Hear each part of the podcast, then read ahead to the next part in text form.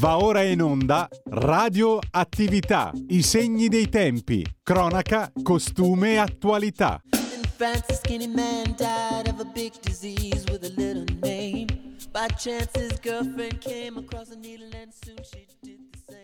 Buongiorno, bentrovati a tutti gli ascoltatori e ai nostri ospiti. Oggi c'è una sorpresona, Malika. Abbiamo qui Ciao, con noi Pierluigi Pellegrini. Cosa fai qui? Diamo continuità a questa joint venture? Ecco, eh, di oggi, con, sì, sì, sì. Abbiamo parlato con Elisabetta Di Prince e ti dico, Malika, e dopo vi do subito la parola, sì. stavamo parlando prima della trasmissione e non sapevo di cosa aveste parlato e ho raccontato, sai che io racconto sempre i fatti miei, una cosa, un episodio di quando ero giovane. E lei mi ha detto, ma perché non viene a parlarne? Beh, mm, allora ne approfitto perché non, sono fatti miei che possono riguardare, credo molto, eh, l'argomento di cui tratterete, perché è una cosa che ho, che ho attraversato di, di persona. Ecco. Eh, non dico altro. L'argomento che di oggi... Che bello che noi, scusa Elisabetta, no, sono felice di avere te con noi, ogni tanto è una cosa carina da fare. Esatto, noi abbiamo Malika Zambelli oggi collegata da remoto in smart work, vero Malika? Vi manco un po', vero? e ci manchi e abbiamo un ospite, Malika lo introduci tu. Sì, il nostro ospite è il nostro psicologo ormai di fiducia direttamente dalla Repubblica Dominicana, Vincenzo D'Amato. Ciao, benvenuto.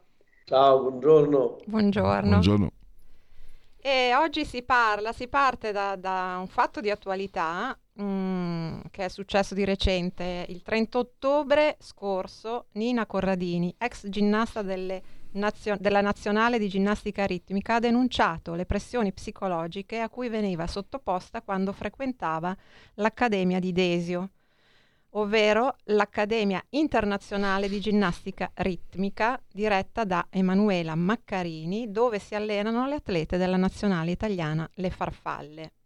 È stato come no. aprire il vaso di Pandora, perché da quel momento arrivano um, pian piano, ma tante, altre, altre testimonianze, fino leggevo i giornali di ieri, quindi eh, uno studio dell'associazione Change the Game ha mappato tutti i report pervenuti in forma di segnalazione via email, telefono e social. In totale sono 119, divisi in testimonianze firmate e anonime. Quelle firmate sono 39, di cui 18 in Lombardia, 5 dalla Toscana, 4 dalla Liguria. I casi anonimi sono invece 78. Eh, allora, io partirei da qui, insomma, una cosa che potrebbe essere all'inizio intesa come caso, come episodio singolo o poco più, invece eh, capiamo che eh, non, non è proprio è. così, non è proprio così. Infatti. Eh, sì, infatti, come dicevi tu, um, Nina Corradini è la, stata la prima a denunciare, volevo leggere le sue parole, le sue dichiarazioni, perché lei racconta appunto di essere stata, eh, di aver subito degli abusi proprio psicologici dall'accademia, soprattutto per quanto riguarda la questione del peso, quindi della, della, forma fisica. Lei ha dichiarato: Mangiavo sempre meno, ma ogni mattina salivo sulla bilancia e non andavo bene. Per due anni ho continuato a subire offese quotidiane, cercavo di mettermi in ultima fila perché non volevo essere presa in giro davanti alla squadra mi dicevano vergognati, davvero riesci a guardarti allo specchio?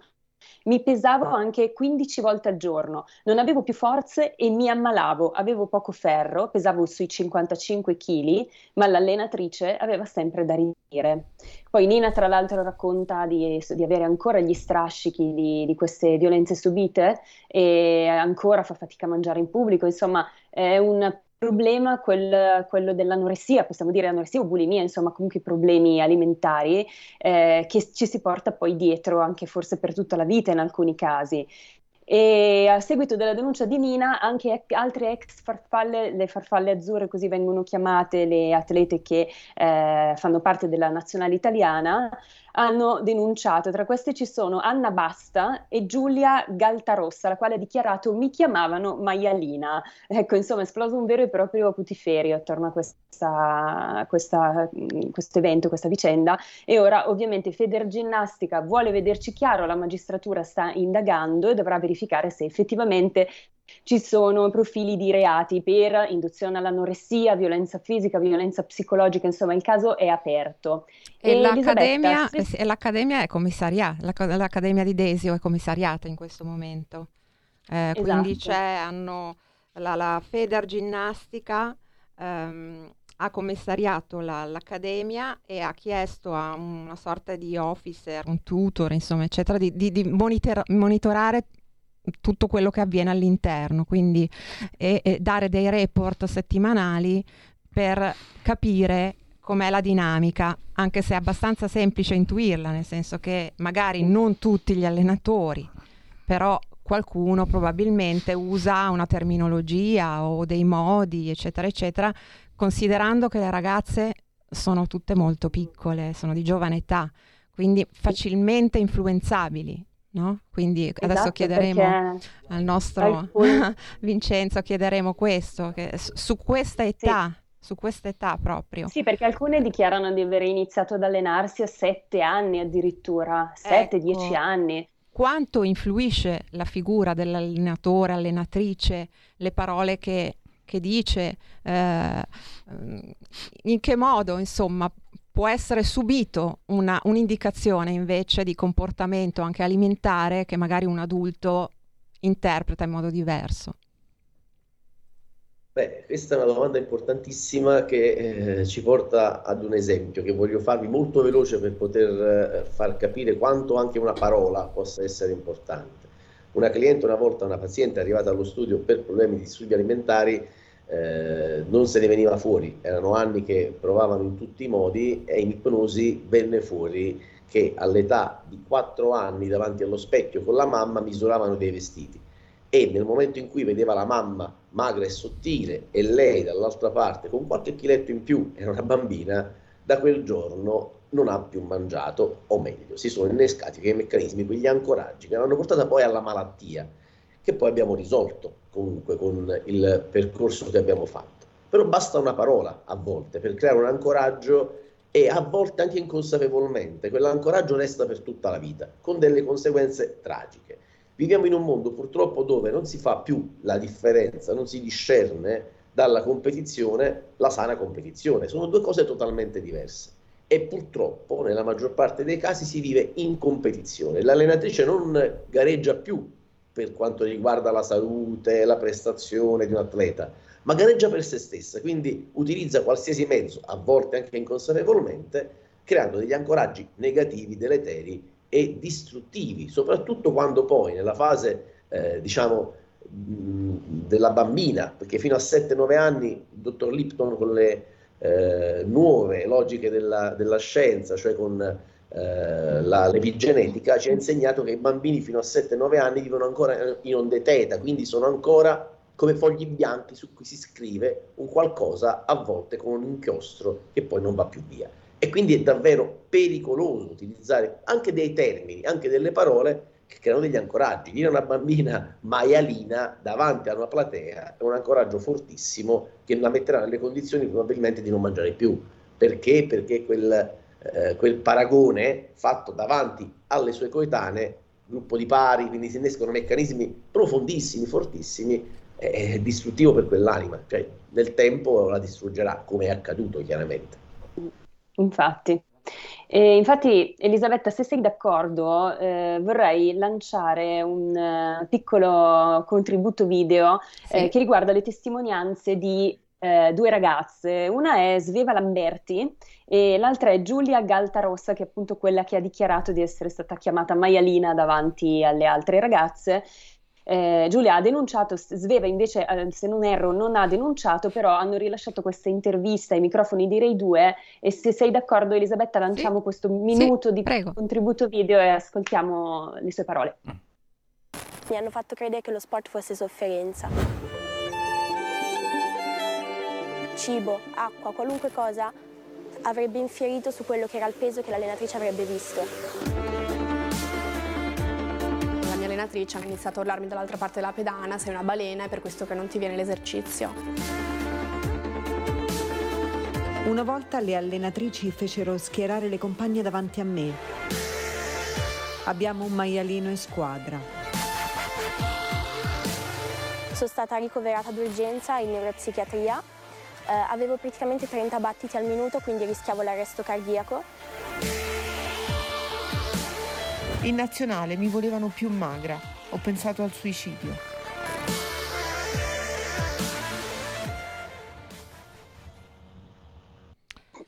Ecco, sono abbastanza eh, forti no? queste dichiarazioni. E in tutto questo Emanuela Maccarini, che è la direttrice tecnica della Nazionale di Ritmica, che verrà tra l'altro ascoltata in procura eh, domani, giorno 18 eh, novembre, ad Esio, ehm, chiede alle allenatrici di non parlare con nessuno e sostiene che le due prime ginnaste a denunciare il sistema, cioè Nina Corradini e Anna Basta siano manipolate dalla colpa ehm, allo scandalo che ha travolto la, la ginnastica italiana alla società civile, alla responsabilità genitoriale e all'attività scolastica di base che non forma e non prepara i nostri ragazzi alla vita.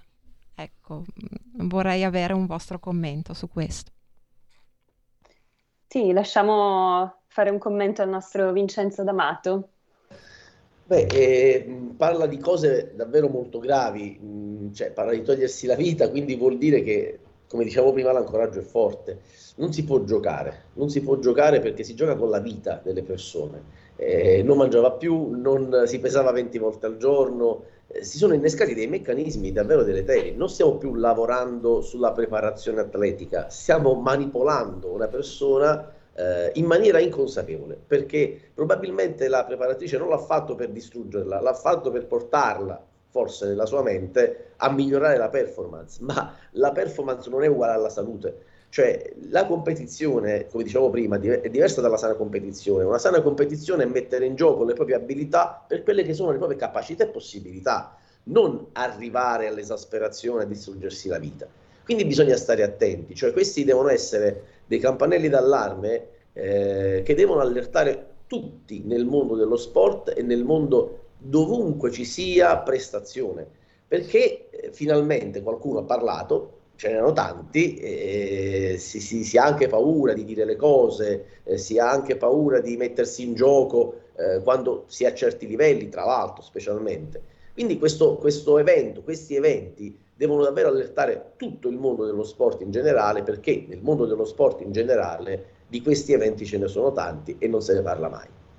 Ecco, ma il fatto che la direttrice abbia detto, cioè, eh, ovviamente lei eh, cercherà di discolparsi, è ovvio, però il fatto che dica che, ehm, che la responsabile è la società civile, che c'è la responsabilità dei genitori, che c'è la responsabilità della scuola che non forma i ragazzi al, a, alla durezza della vita, alla durezza del lavoro, del, ehm, di tutto quello che possono incontrare nel, nell'arco della vita. Ecco, su questo che cosa, che cosa... Io non voglio essere cattivo, ma penso che questa persona abbia bisogno di un bel percorso importante e serio per migliorare la sua qualità di vita perché ha qualche problema.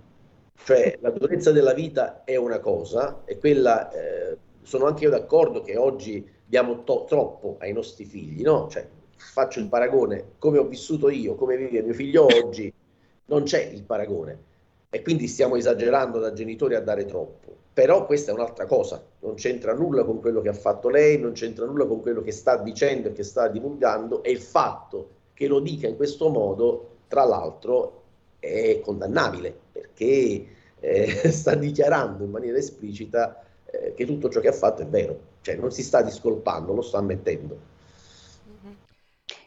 Sì, stiamo parlando, Elisabetta, di un mondo comunque estremamente competitivo, questo è da dire, perché lì vengono formate delle atlete che poi devono competere a livello mondiale, quindi vengono addestrate alla competizione, al perfezionismo, insomma, Chiaro che eh, però, come dicevamo prima, eh, non, questo tipo di, di, di, educazione non deve poi sfociare nella violenza psicologica, come purtroppo invece pare, poi ovviamente ancora le indagini sono in corso, però pare che queste ragazze abbiano, abbiano dovuto subire questo. E siccome il nostro Pelle è qui per raccontarci la sua esperienza anche, Voglio no, partire, apro, la, apro, io la strada delle, raccontando la mia esperienza, poi voglio, ah, voglio sapere anche tu cosa, cosa, hai vissuto. La mia esperienza è positiva in realtà, nel senso sapete che io lavoro anche come modella e anche lì, anche nel mondo della moda, c'è un'attenzione al peso. Le agenzie di moda chiedono, cioè tengono sotto controllo il peso delle modelle, chiedono di prendere le misure, ogni tot si deve andare in agenzia e lì il booker di riferimento ti prende le misure. È chiaro che se una persona non ha una corporatura, una costituzione longilinea, può vivere anche questa cosa come un abuso, no? Perché chiaramente c'è un controllo rispetto al peso. Lì è ovvio che per quanto riguarda queste, queste atlete eh, che hanno iniziato da, da, bambine è un po' difficile essere consapevoli e dire ok, ho una costituzione che mi permette di fare questo oppure no. Personalmente ho la fortuna, possiamo dire, di avere questa costituzione per cui io mangio e, e non, ingrasso, non ingrasso, tendenzialmente faccio fatica ad ingrassare. Ho il problema opposto, io non riesco ad ingrassare. No? Quindi diciamo che io posso portare solo eh, delle, delle testimon- una, una mia testimonianza positiva rispetto al mondo della moda non l'ho vissuto male, ma so per certo che ci sono amiche, ragazze che lavorano nel mio stesso ambiente che invece hanno avuto grossi e seri problemi alimentari proprio perché non avevano questa costituzione di base, quindi per mantenere quella forma che richiedono le agenzie hanno dovuto privarsi di, del cibo, cioè questo è quanto, oppure hanno dovuto iniziare a fare degli allenamenti veramente devastanti e insomma dipende poi da, da, come, da come una persona eh, intanto affronta questi ambienti. Eh, chiaramente è ovvio che se ci sono state delle violenze, quelle sono condannabili sempre, però forse anche ehm, essere consapevoli no? e cercare di comprendere se quell'ambiente fa per noi oppure no, bisognerebbe partire anche da qui, perché eh, non possiamo nascondere e non possiamo essere, diciamo così, far finta di nulla, ci sono degli ambienti come la ginnastica ritmica, la danza classica e la moda che purtroppo o per fortuna, non lo so, ognuno poi la, la vede a proprio modo, richiedono la magrezza, è un dato di fatto e quindi anche questo è un punto. Però volevo sapere da Pelle qual è la sua esperienza invece. Non proprio un'esperienza, tra l'altro ne approfitto per fare i complimenti al dottor D'Amato perché giovedì in redazione io ascolto eh, alla tv eh, la vostra Grazie. trasmissione, complimenti davvero perché è molto chiaro. Eh, no, volevo chiedere al dottor D'Amato come riusciamo, come è possibile, ed lo è oggi, schermarci dai condizionamenti esterni. Raccontavo, ah, come vedete io non ho più problemi di peso, ho esondato anni fa, però e no, non ho avuto per fortuna problemi di patologie, però raccontavo a Elisabetta che da ragazzo, fino, insomma, fino ai 30, adesso peso 130 kg, fino ai 30-35 viaggiavo intorno agli 80. Quando eh, termino il CAR, centro di estramento reclute militare, eh, ero sempre alto 1,88 m, ma pesavo 76 kg vestito e dicevo Elisabetta, io mi guardavo allo specchio e mi vedevo grasso. E sto parlando di 30-35 anni fa, quindi sto parlando anche di tempi in cui i condizionamenti esterni non erano così invasivi come lo sono ora. Però eh, io per fortuna non, sono, non ho avuto problemi. Quanto, dottore, quanto come, come, possiamo, è possibile eh, schermarci dai condizionamenti esterni che ci portano a queste esasperazioni eh, incredibili, insomma?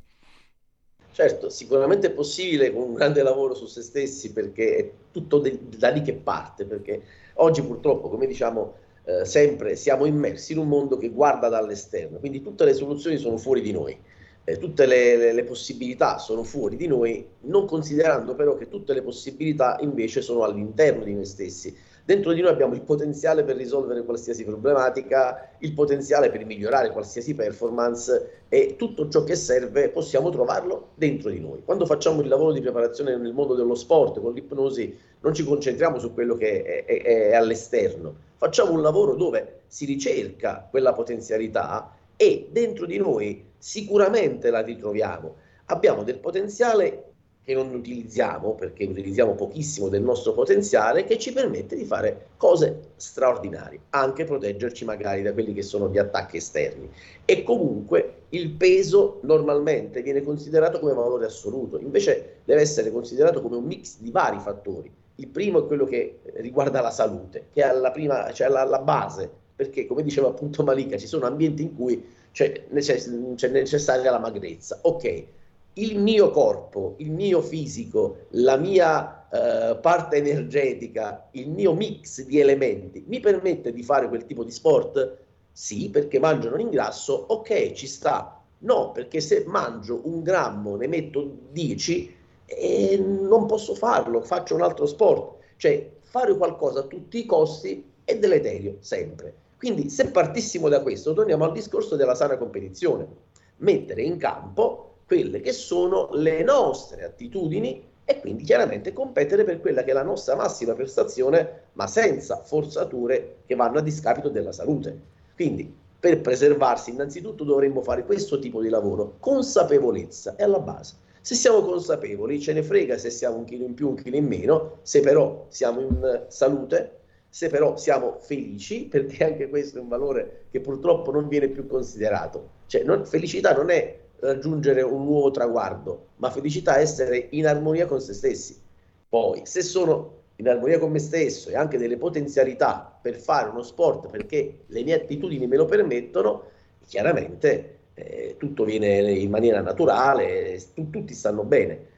Non soltanto in questo sport, ma in tanti altri c'è l'esasperazione. Nel bodybuilding, nel, nel, nel, nel calcio, cioè, ce ne sono tantissimi di sport dove si esagera.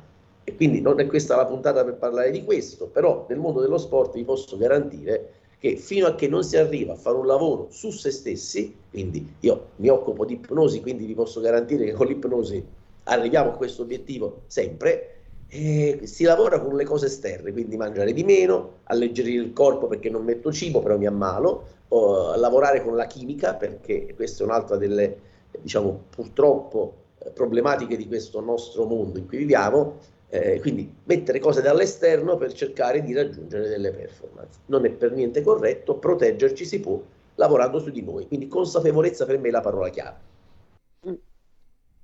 Allora, chiaro. Sono d'accordo. Sì, è molto chiaro. Eh, qual è il confine tra rigore e poi la violenza che subiscono queste piccole atlete dal, dai propri allenatori? Cioè, qual è il punto? Infatti io mi metto nei panni della, dell'officer che deve essere lì a controllare, che, che, è lì a controllare. Qual è il, il, come dire, il punto limite? Come si, capi- come si capisce questo punto limite?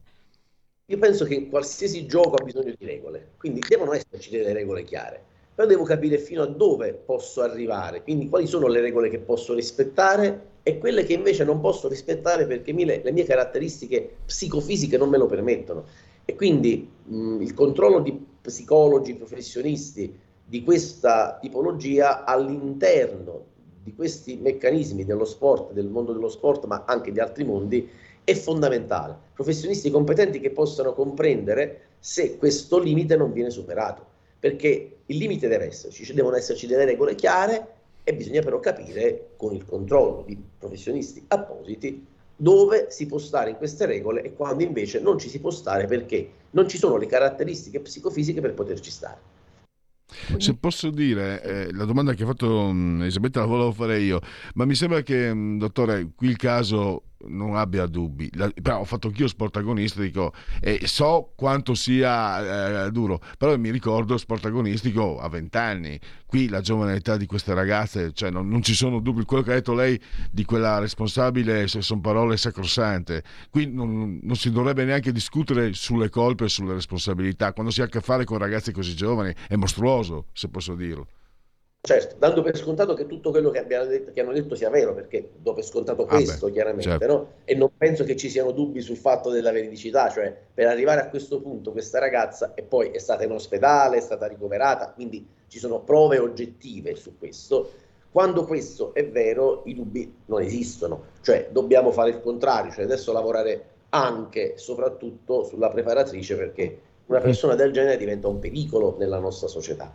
Bisogna stare attenti perché affidare i propri figli a persone delle quali ci si fida perché, ok, è il preparatore, siamo nella nazionale e quindi ha delle credenziali, per poi ritrovarselo ammalato, forse anche morto perché si suicida, perché la ragazza appunto diceva questo, ho pensato più volte al suicidio perché mancava il cibo, cioè non è che qua stiamo togliendo, eh, diciamo, i dolci, stiamo togliendo il cibo perché si pesava 15 volte al giorno e anche un grammo dava fastidio e veniva utilizzata una manipolazione negativa per poter arrivare a quell'obiettivo, che non era più l'obiettivo dell'atleta, era l'obiettivo della preparatrice che aveva bisogno di una nuova atleta per un nuovo, per un nuovo traguardo. Per un successo magari... suo, personale. Esatto. Quindi non si lavora più sul benessere e sul successo dell'atleta, si lavora per dei successi, delle esigenze personali malate, perché sono esigenze malate, non sono esigenze sane. Ecco, un'ultima cosa volevo dire, eh, nessuna, mi ha colpito questa cosa, l'ho letto in un articolo, nessuna federazione prevede l'obbligo di radiazione per chi commette questo tipo di reati, lasciando in questo modo un'estrema discrezionalità nei comportamenti delle diverse organizzazioni sportive. Eh, e negli statuti non è presente nemmeno un comma dedicato a questi temi. Dovrebbero essere adeguati. Questa è una no? cosa molto importante, Eh, eh, importantissima. cioè- Ecco, inseriti e questi eventi, questo evento in particolare, come dicevamo prima, deve essere il campanello d'allarme per modificare tutto, per allertare i meccanismi di controllo. Quindi no, lo statuto non è presente, li cambiamo perché questo statuto non tutela il benessere e la salute, specialmente di questo settore dove ci sono ragazzi e ragazze, ragazze soprattutto, giovanissimi e quindi vanno adeguati. Cioè bisogna fare qualcosa di concreto, non soltanto andare in televisione e dire sì, è, così, è stato fatto un abuso, vedremo cosa dobbiamo fare, chi ha, ha fatto gli errori pagherà. Sciocchezze, perché questo lo devono fare i giudici il eh, dirigente, il presidente, il, colui che comanda all'interno di una federazione deve prendere delle decisioni importanti e fare qualcosa di concreto così, cioè modificando addirittura gli statuti. Gli statuti, infatti. Eh, Devo andare un minutino in pubblicità. Ecco, lasciami solo salutare perché il dovere mi chiama. Qui è stato un piacere, grazie al dottor Amato, Malika, eh, Elisabetta. eh, davvero complimenti Grazie anche mille. perché è veramente anche un valore giornalistico quello che state facendo enorme, oltre che educativo nei confronti di chi vi ascolta. Io comunque continuo ad ascoltarvi in redazione. Grazie e complimenti Grazie davvero a tutti. Grazie mille. Grazie per Luigi per essere stato con noi. Andiamo in pubblicità. Ciao. Stai ascoltando Radio Libertà, la tua voce libera, senza filtri né censure, la tua radio. Da oggi finisce il periodo di trasmissioni sperimentali a colori e inizia quello delle trasmissioni regolari, come deciso dal Ministero delle Poste e Telecomunicazioni. Cambia il giorno, cambia l'orario per la nostra Gabriella Monti con Mi ritorni in mente ogni mercoledì dalle ore 15 solo su Radio Libertà. Bacini, bacetti, baciotti. Buonasera signorina, kiss me goodnight.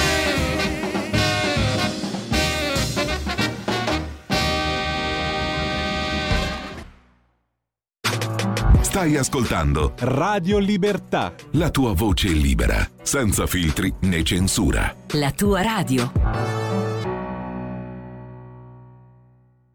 Un mondo oltre l'immaginazione. Un viaggio oltre ogni confine. Comincia l'avventura.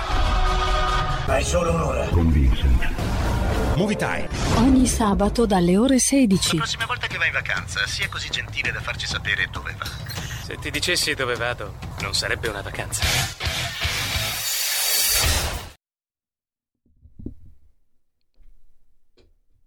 Eccoci, siamo di nuovo in onda. Eh, no- eccoli qua i nostri ospiti. Anzi, Malika non è un ospite. Malika è qui con me.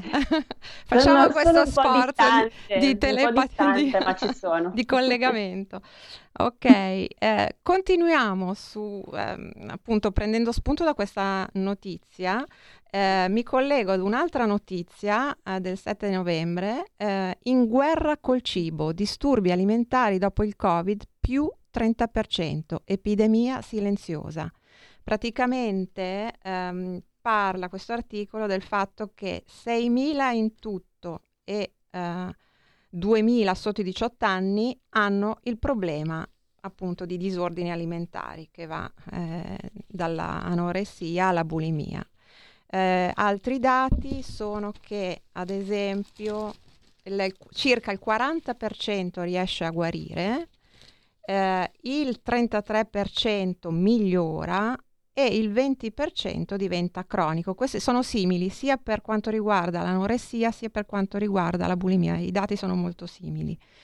Um, il fatto che siano in aumento, um, noi adesso tendenzialmente nel, nell'arco del 2021-2022 stiamo dando parecchio colpa alla pandemia, però anche in questo caso credo che come eh, ehm, per i giovani, no? anche il fatto di non poter interagire, di non poter eh, fare sport nel modo adeguato, ovviamente sicuramente ha influito negativamente. Volevo chiedere a Vincenzo se appunto ehm, è d'accordo su questo.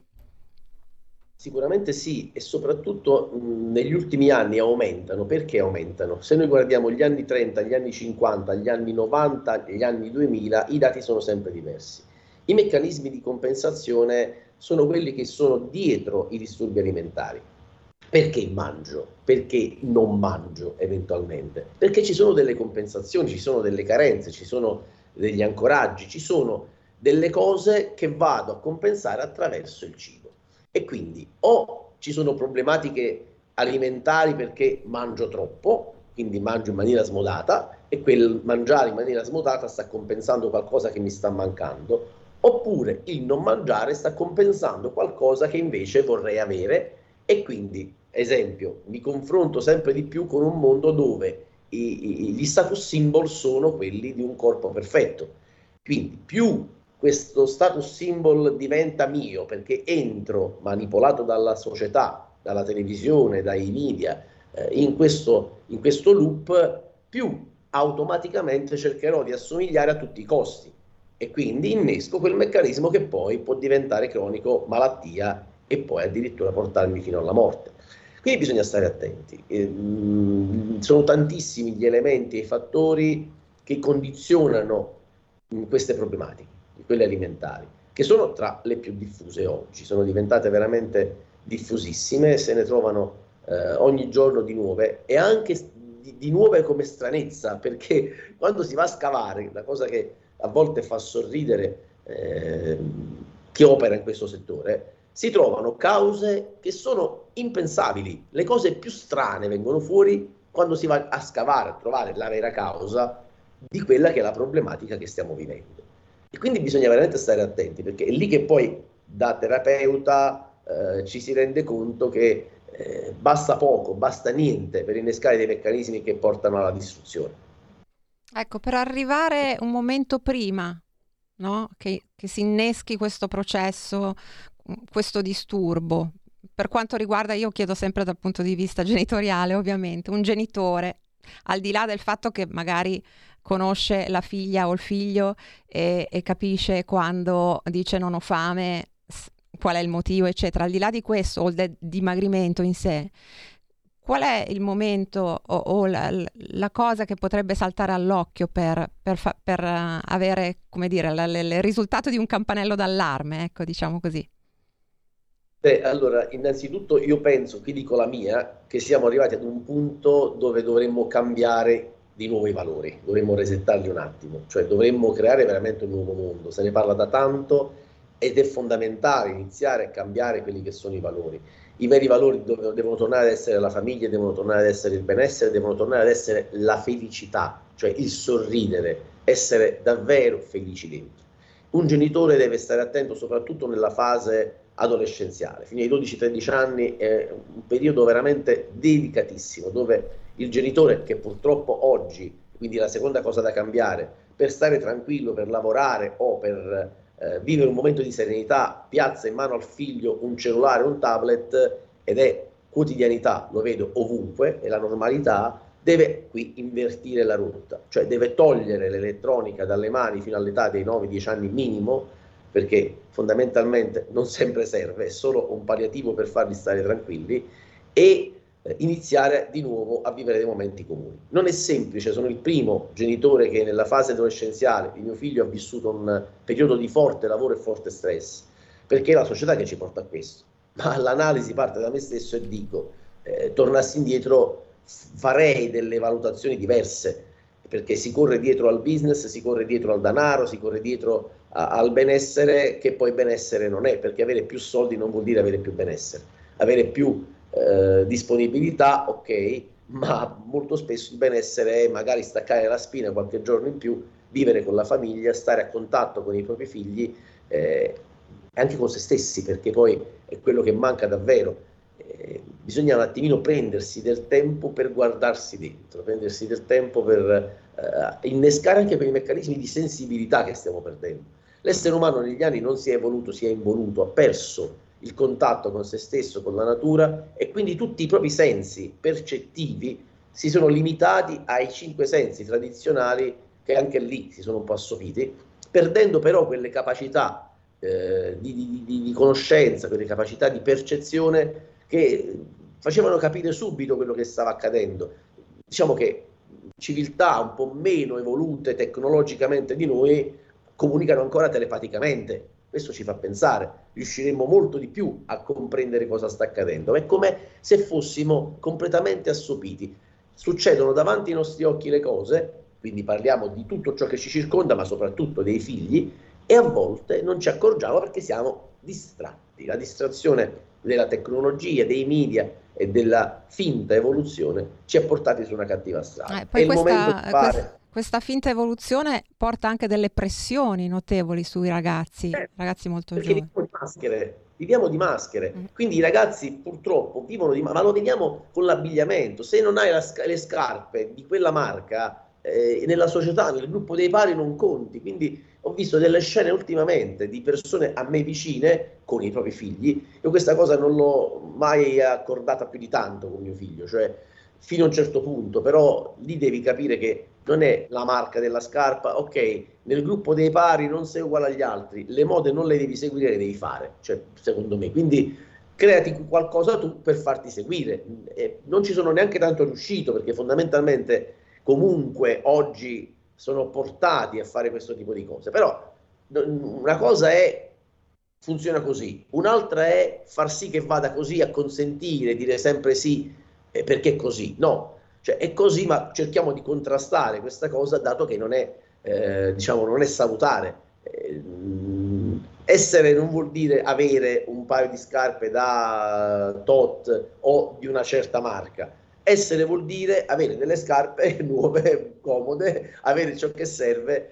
Non è semplice, ma quello che i genitori dovrebbero eh, dire, promuovere verso i propri figli è proprio questo concetto non la marca, non eh, la maschera, quindi non quello che appari, il corpo, il chilo, ma la salute. Cioè, Soprattutto cioè, non un... uniformarsi, perché ognuno di noi ha delle caratteristiche fisiche anche. Eh, che sono diverse eh. da un altro e quindi se uno eh, non corrisponde ai canoni imposti dai media così non, non, è assolutamente un peccato. Ecco, Vedo che il regista si tocca la pancia.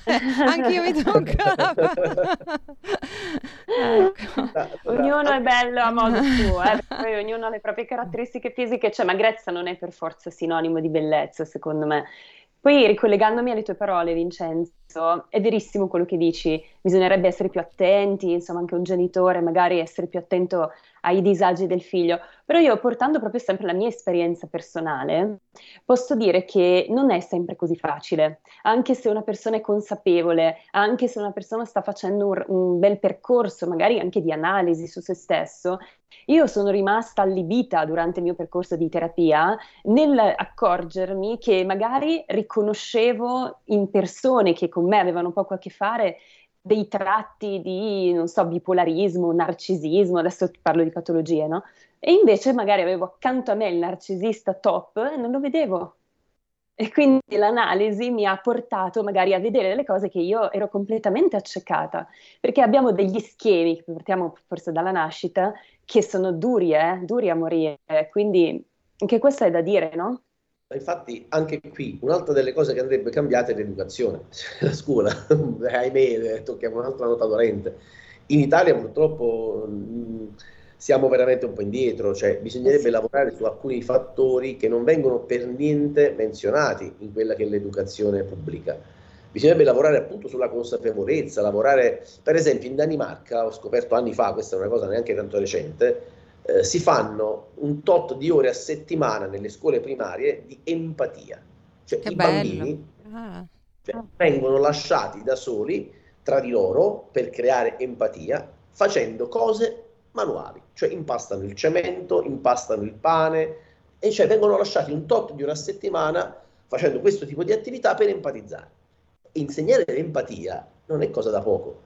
In Italia invece siamo ancora, ancora, cioè una- questa è una delle aberrazioni dell'insegnamento, fino a tre anni diciamo ai nostri figli che devono aprirsi, devono abbattere le barriere, devono abbattere i limiti, poi arrivano a scuola, li mettono in un banco dove non si devono muovere con il grembiule, tutti uniformati. Ma di che stiamo parlando? Il grembiule e la divisa, il banco. Facciamo un bel ferro di cavallo a terra, tutti sparsi con i cuscini e facciamoli interagire. Cioè la lezione non la fa l'insegnante, perché fin quando avremo l'insegnante alla lavagna che fa la lezione, avremo un gruppo di disadattati che dall'altra parte non capisce nulla perché lei non sa se ha di fronte un cinestesico, un visivo, un auditivo per partire con i sistemi rappresentazionali alla base e soprattutto non sta stimolando le sue potenzialità, anche perché deve ascoltare e noi sappiamo bene che se ascolto dimentico, se scrivo ricordo, se faccio imparo. Questa è la base dell'insegnamento, lo insegno nei corsi di base per gli insegnanti. Quindi fin quando non inizieremo a mettere in pratica queste cose, stiamo lavorando su valori sbagliati e avremo sempre dei disadattati. Non tutti, avremo comunque colto una parte di quella platea, quella che è in linea con i nostri valori, con i nostri sistemi, ma sarà al massimo un 33%, stiamo perdendo un 66%, ma perché non lavorare sul 99%, non dico il 100%, ma il 99%, imparando ad insegnare, cambiando il metodo di studio, adattandoci a quelle che sono altre nazioni, perché non tutte sono così, dove già si fanno queste cose. Se facessimo questo tipo di lavoro, sicuramente non arriveremmo all'uniformarsi, perché non gli stiamo insegnando ad uniformarsi, ma gli stiamo insegnando di lavorare a lavorare sulle proprie potenzialità. Quindi se dico, scrissi un articolo una volta prendendo spunto da un- uno studio fatto anni prima, se dico ad un pesce di saltare su un albero si sentirà uno stupido, perché il pesce sta sott'acqua, sull'albero ci fa l'uccellino, ma non è detto che il pesce sia meno dell'uccellino o il contrario, sono due eh, diciamo, esseri diversi con potenzialità diverse e se spingo sulle proprie potenzialità l'uccellino farà un bellissimo volo e il pesce magari andrà ancora più in profondità o più veloce. Cioè dobbiamo stare attenti a queste cose. Quando si analizza bene quello che è il carattere di un bambino, eh, quelle che sono le sue potenzialità, le sue attitudini, vediamo che ognuno di loro è un essere speciale, come è giusto che sia perché nasciamo esseri speciali, e può diventarlo sempre di più. Se invece cerchiamo di metterli in una gabbia, lo stiamo limitando, lo stiamo castrando e lo stiamo purtroppo facendo ammalare. E questo è quello che fa oggi la scuola La italiana. scuola. Bisogna stare attenti. Con tutta Abbiamo- la bontà e con tutta le le- le- le- le- la preparazione che tanti insegnanti hanno, perché non tutti sono così, ma se in un sistema che ha delle regole l'insegnante vuole fare qualcosa di diverso, magari viene anche attaccato. E ne Mm. vedo tanti. Vero. E abbiamo una telefonata, una telefonata in linea. Prego. Grazie mille, buongiorno. Buongiorno. Ascolti, Buongiorno. io su, su tanti argomenti che sento sui, fi- sui figli di giorno d'oggi, su, sulle famiglie, su, su- non lo sento mai sentire, non sento mai qualcuno che dice che nelle case non ci sono più i cortili, dove noi giocavamo, sto parlando di... Eravamo 55 bambini in due, corti- in due palazzi e abbiamo sempre giocato. Abbiamo fatto anche le botte, ma era una palestra non da poco. E le mamme e i genitori non entravano nei nostri giochi. E questo era una palestra, come eh, ho detto prima, per noi che imparavamo anche a conoscerci fra di noi. Ma non sento mai nessuno dire questo, questo, questa mancanza qui di un cortile dove giocavamo tutti insieme, grandi, piccoli, eh, ognuno faceva i suoi giochi e, e questo non c'è più. La saluto, la ringrazio. Grazie a lei Grazie. per questa testimonianza. Eh, sono, sono assolutamente d'accordo, eh, cioè, è una delle cose fondamentali, ma lo dicevamo prima, cioè oggi il genitore mette il figlio sul telefono, è chiaro che le cose sono cambiate. Una volta c'erano anche gli oratori che funzionavano, eh? Eh. Io, io le odiavo. Io... A me non piaceva andare. Io sono sempre stata un po' una solitaria, no? Eh, io ho fatto poi il liceo artistico e quello a me è servito tantissimo perché ovviamente lì si facevano le sculture, si modellava, eh, si, si dipingeva, insomma, per me è stato importantissimo, però io sono sempre stata un po' una solitaria, vedi, ognuno poi ha il suo carattere. Io all'oratorio in mezzo ai bambini non ci volevo stare, volevo stare con i grandi io. Eh, ma dipende strano. sempre da come li interessi i bambini, eh? quello che diceva Vincenzo è questo, cioè cosa fai fare ai bambini, Co- come li interessi, come interagisci, è tutto lì il segreto. Eh. Sì, sì. Bambini andavamo a scuola, per esempio, da soli a piedi e facevamo 3 km a piedi era diverso, era più sicuro, oggi è diventato comunque pericoloso e ci sta. Però, per esempio, eh, si può cambiare zona, cioè sembra aberrante. Per esempio, adesso sono in Repubblica Dominicana e sono in un resort molto particolare, dove ci sono famiglie italiane, famiglie americane, canadesi, slovacche, famiglie ceche, famiglie tedesche, famiglie di tutto il mondo. E una cosa mi ha colpito ieri sera parlando con un architetto slovacco, lui diceva siamo qui e finalmente stiamo rivivendo il paradiso. Hanno due bambini piccoli. Qui una cosa che non avevano neanche pensato, la caratteristica principale per cui loro si sono trasferiti qui. Qui i bambini possono camminare a piedi nudi tutta la giornata.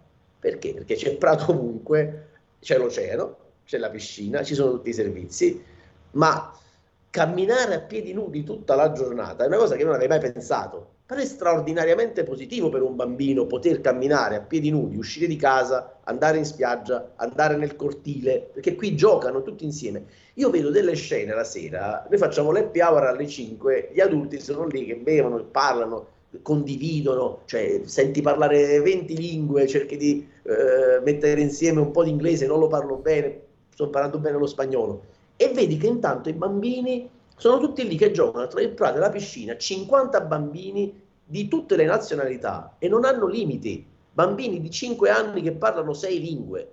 Allora io dico, qualcosa di buono si può fare, non è detto che perché i tempi sono cambiati ed è diventato pericoloso i bambini non possono più giocare insieme. Tante famiglie si stanno trasferendo qui perché qui i bambini parlano sicuramente tre lingue sin da subito al college e confrontandosi con bambini di tutte le nazionalità c'è questa multietnicità che li fa crescere, gli apre le frontiere, eh, li apre a nuove esperienze. Perché questo non accade in Italia? Mm. In questo noi siamo molto indietro, eh? anche l'inglese non lo impariamo a scuola, praticamente io ho fatto l'università, non so parlare inglese. Cioè, e anche io, e sono uno che gira il mondo, mi sono sempre arrangiato, perché comunque mi sono sempre fatto capire, perché ho sempre viaggiato però oggi sento la mancanza della seconda lingua mm, internazionale sì. che solo in Italia questo non accade. Mia nipote in Germania parla sei lingue, di cui tre le impara a scuola, altre tre le ha imparate dai genitori. Quindi tre lingue a scuola di base fanno la differenza quando poi ti muovi a livello internazionale. Non possiamo pensare al nostro orticello. Oggi dobbiamo iniziare a pensare veramente ad un mondo unito in tutti i sensi, alla possibilità di muoversi. Da un lato stanno arrivando queste possibilità. Una volta io ricordo che volare costava tantissimo. Oggi voli senza problemi con quattro spiccioli, vuol dire che le opportunità di potersi muovere sono tantissime. Sono. Abbiamo Mettiamo un altro ascoltatore in linea. Abbiamo un'altra telefonata. Pronto? Sì, pronto, pronto con chi parliamo? Sì, Pronto, Berengare Subrico da Roma, saluti. Allora, io volevo soltanto testimoniare queste due robe qua. Allora, io vivo in un quartiere che si chiama Torre Maura e dove c'è un eh, grandioso oratorio con due o tre campetti eh, di basket, no basket, come si chiama lì, pallavolo, calcio, molto, molto interessanti, ma è sempre pieni di ragazzi, di ragazzini di tutte le, di tutte le età. Poi di fronte eh, Save the Children ha costruito un, un centro suo per cercare di portare via eh, giovani all'oratorio sicuramente, eh, però ehm, il risultato è stato che gli stranieri sono andati tutti a Save the Children, cioè tutti i protestanti, i sudamericani, sono andati di là perché loro hanno un sistema di selezione strano per cui eh, vengono prediletti quelli che vengono da fuori, gli italiani eh, li, praticamente li tengono in secondo, in secondo livello. E poi c'è un campetto dove i sudamericani hanno praticamente preso il monopolio eh, fuori dal, dall'oratorio perché non fanno andare gli italiani. I ragazzi italiani non possono andare a giocare a basket in quel campetto lì perché si, sono, si è fatta una forma di mafia. Eh, eh, sudamericana e di un gruppo di case popolari e lì i giovanetti italiani non ci, non ci riescono ad entrare. Prima cosa. Seconda cosa, io mi ricordo eh, quando ero piccolo che si scendeva e si giocava, è vero, come diceva la signora di prima, e nessuno si lamentava degli strepiti e strilli. Io ho tre figli, non sono riuscito mai a farli andare giù in cortile perché c'era sempre qualche vecchietta rompiballe che si lamentava, eh no, io devo dormire a quest'ora, non devo fare casino. Cioè, l'unico momento in cui i bambini potevano scendere era dopo la scuola, perché poi devono fare i compiti, però in quel momento non potevano perché doveva dormire la sciura di turno. E alla fine i miei bimbi hanno optato per o stare a casa giustamente oppure andare quando hanno avuto l'età di andare in oratorio e lì si svilupperò. I primi anni i miei figli ho dovuto tenerli in casa perché se non c'è l'asilo si tengono in casa. Tutto questo per il quieto vivere del quartiere. Ringrazio, ascolto per radio, eh, buon lavoro. Grazie. Grazie. Grazie a lei per la testimonianza. Eh, volevo ritornare un attimo sul problema del disturbo alimentare, mh, mm, eh, citando un caso di Trezzo sull'Adda, in provincia di Milano, di Cinzia Fumagalli, che ha seguito il calvario della figlia Lucrezia passo a passo.